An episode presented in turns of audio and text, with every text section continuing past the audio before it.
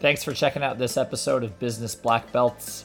I really appreciate you listening and hope you get some great insights out of today's leader. Let's dive into the show. So, hey everybody, welcome back to Business Black Belts. I'm really excited today to have the CEO of Digital Beachhead, Mike Crandall, on the show. Mike, thanks so much for uh, taking some time with us. Oh, I really appreciate it, Miles. Thanks for having me. Absolutely. So I'm really excited. We very rarely have someone who has military background, runs their own company, and also is currently a uh, adjunct professor on the topic of IT security, which is a hot one. So there's a lot that we can cover. But just to start, uh, I thought for anyone who doesn't know you, you could maybe uh, introduce yourself and what you guys do at Digital Beachhead. Perfect. Thank you. Yeah. So I'm Mike Crandall, uh, CEO Digital Beachhead. I'm a 21 year Air Force retiree veteran, a um, couple combat tours. Uh, basically, I started doing IT back in the early 90s before the military even really had desktops on people's computers. And uh, we would strap cables to our back in the first Gulf War and run from point A to point B, cut the cable, and voila, a network was made. Um, so coming a long way, and I I got to thank a lot of my experience from uh, the technology not being there. You know, we kind of grew up with it. And uh, after retirement, I went and worked for a large company for about five years, uh, not knowing what I wanted to do when I grew up.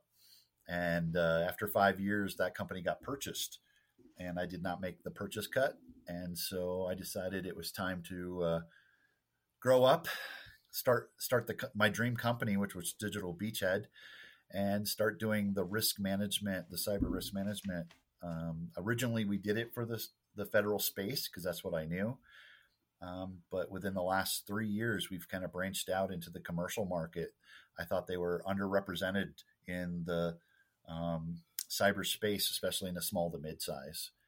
So we've created a virtual chief information security officer (vCISO) offering, and we like to go out and kind of partner up with those small to mid-sized businesses to bring them on board and on the path of cybersecurity.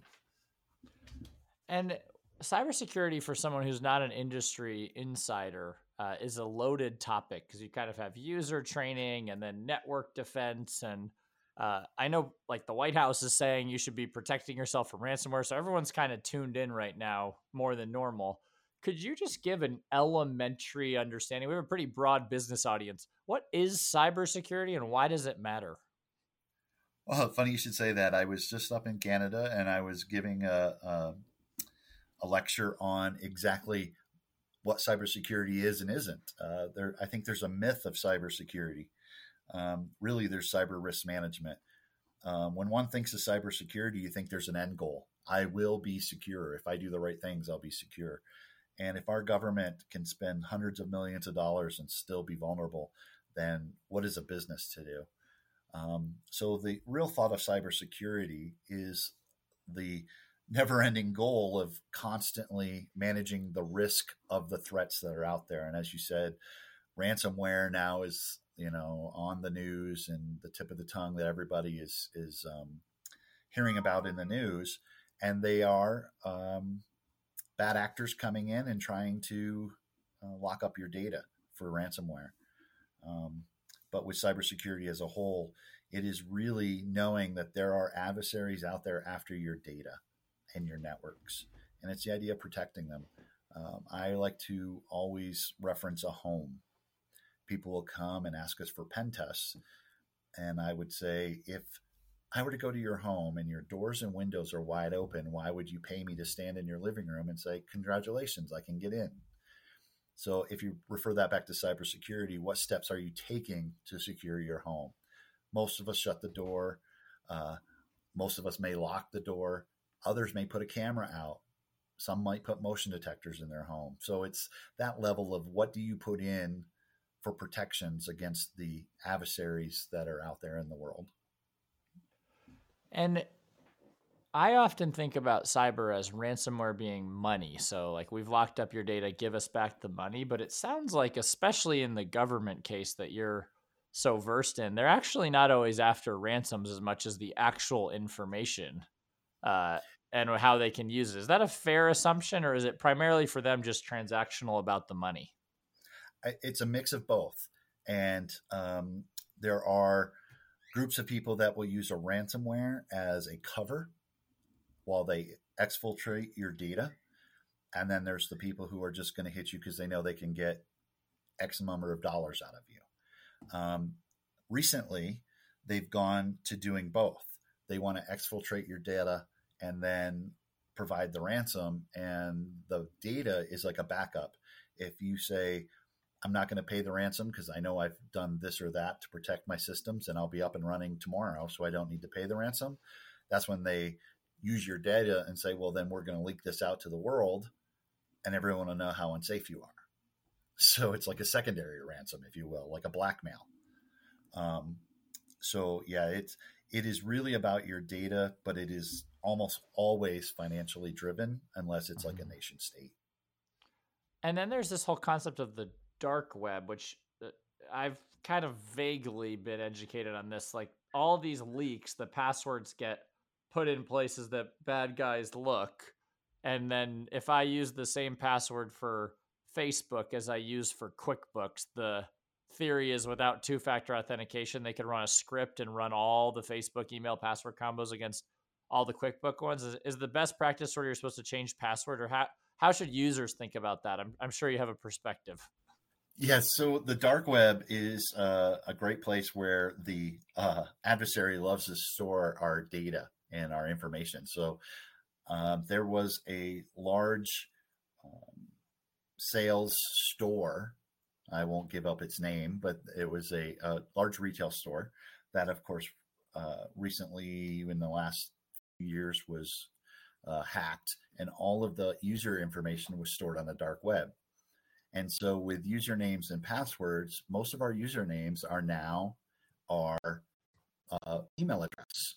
So, since our email addresses don't necessarily change, if we use the same password across multiple sites, the first thing an adversary will do, the bad guys are going to do, is go out and run that username and password against every bank, against every kind of financial institution or other stores to see what access they can gain. So one of the uh, the advice we give is that you need a different password for every site. And of course, if you're trying to remember a thousand passwords, that makes it difficult.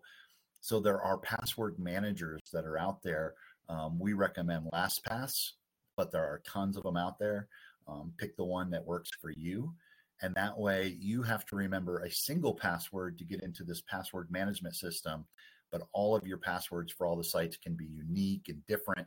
And uh, it really helps out uh, having a, a strong password at every site you're logging into with you not having to physically have to remember each one. Which is such a problem because otherwise people just get so tired of it that they in the moment it's kind of like what's the discipline saying? You know it's like either in the moment do the hard thing or you're going to feel the hard thing long term because in the moment it's hard to actually stay disciplined so people just use the exact same password for 50 things and then you hear it about it in the news just like you said yep exactly and the the big hack that came from SolarWinds recently that made the news and caused the government so much problem the password was literally SolarWinds one two three. Yeah, which so be it, a little stronger than that. Yeah, for sure. That that's uh that's fascinating.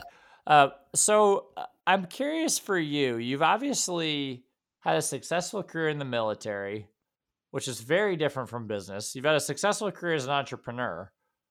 What life lessons, if you could pick one or two, life or business lessons, could you connect the dots on between those two things?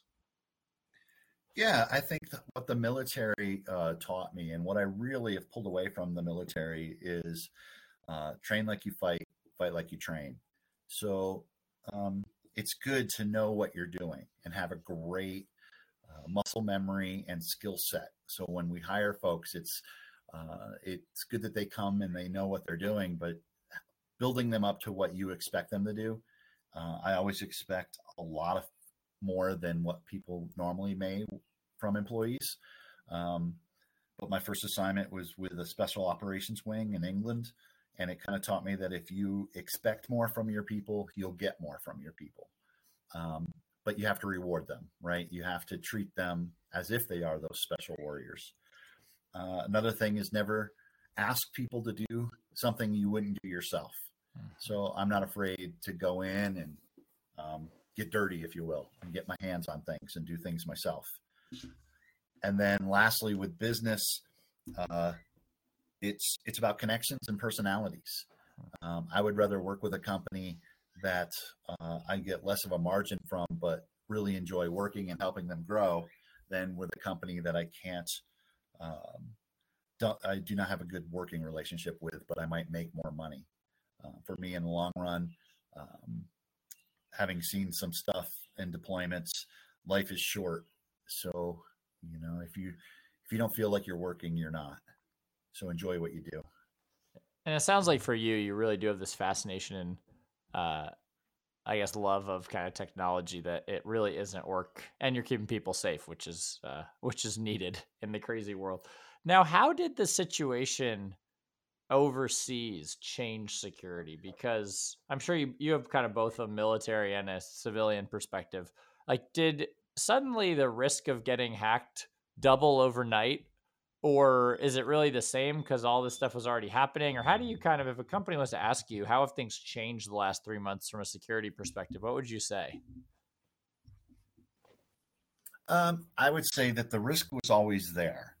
Um, and what has happened is it's exponentially uh, the likelihood has grown exponentially.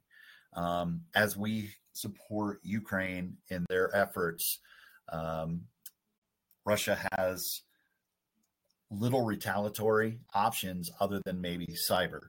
So the risk was always there. They've always had um, that threat and that risk to exist.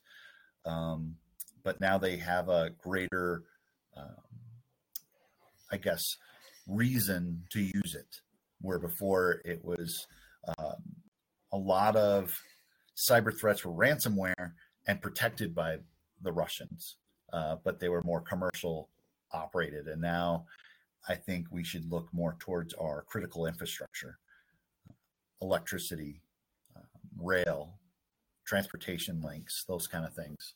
Those might be more targets than what they might have been before. Uh-huh.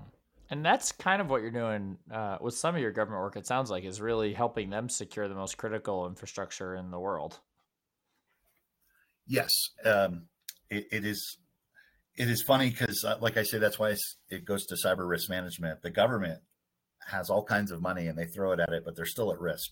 Mm-hmm. Um, you you back to my house analogy. If someone wants to come in your house, whether you have the door locked and cameras and everything else, if they break a window or kick in the door, they're coming in, right? That they will get in if they want to. So a determined adversary will be able to get into your networks. The idea is to put as much um, distance between uh, or ease, not necessarily distance, but I guess ease and defense and depth to protect you. So um, the critical systems, uh, the biggest problem they have there is they've kind of been slow to develop uh, network security. Um, they they were more about keeping the power on, right? It you don't want to shut things down to uh, reload a whole new system because you know you can't be down for a week. Could you imagine if your power company said we're going to be down for three days you're going to have no power but we're updating our whole infrastructure to make us better and more secure. So that's been the challenge. How do you keep them up to date with technology without interruption of service? Mm-hmm. yeah it's a it's a great point because the consumer uh, is very impatient and they're always going to opt for wanting to watch the sports game tonight versus wanting a safe power grid tomorrow. Uh, right now, now for you, I guess another question that comes to mind, which I love to ask entrepreneurs, is you've had a pretty eclectic experience, and and I saw that you, in part, are giving back by some of your work in the college vein. So clearly, you have a heart for others on top of just keeping people safe. What do you want your legacy to be? Like, if you look out ten or fifteen years, you've kind of run your course at Digital Beachhead, you sell the business or, or whatever. Like, what what's going to be true of you in your mind? Um, well, for me, the greatest legacy is my two kids. Mm-hmm. Um, that they've grown up and they're productive members of society. Uh, I think that's the one thing that you can definitively look back uh, from a personal standpoint. Um, just that I did all I could. Um, I, I, with the teaching, um, you know, being the professor at the university for me, it's helping grow the next generation of cyber warriors. I want to see a greater mix of um, folks that are joining. We need more diversity. Mm-hmm. We need people of different backgrounds, races, religions, uh, men and women, um, mainly women, um, because as we grow into the future, we're developing more and more AI, artificial intelligence.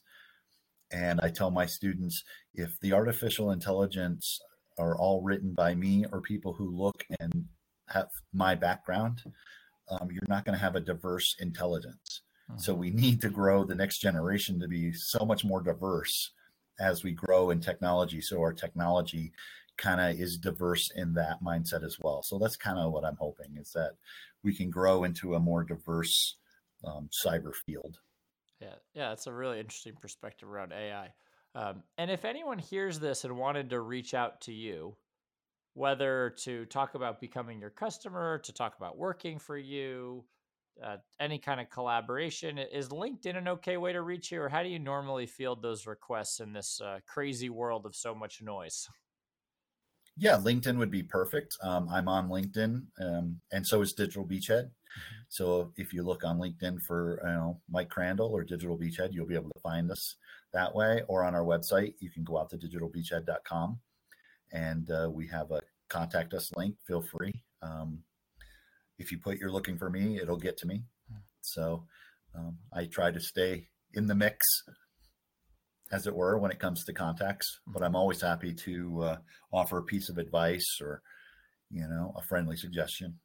Yeah, absolutely. Well, thank you very much for coming on today. We definitely enjoyed it and are excited to just keep following your progress. And it goes without saying, but thank you for your service all those years in the military. And I'm uh, really impressed by how you've kind of gone from that to what you're doing commercially. So I really enjoyed the interview today.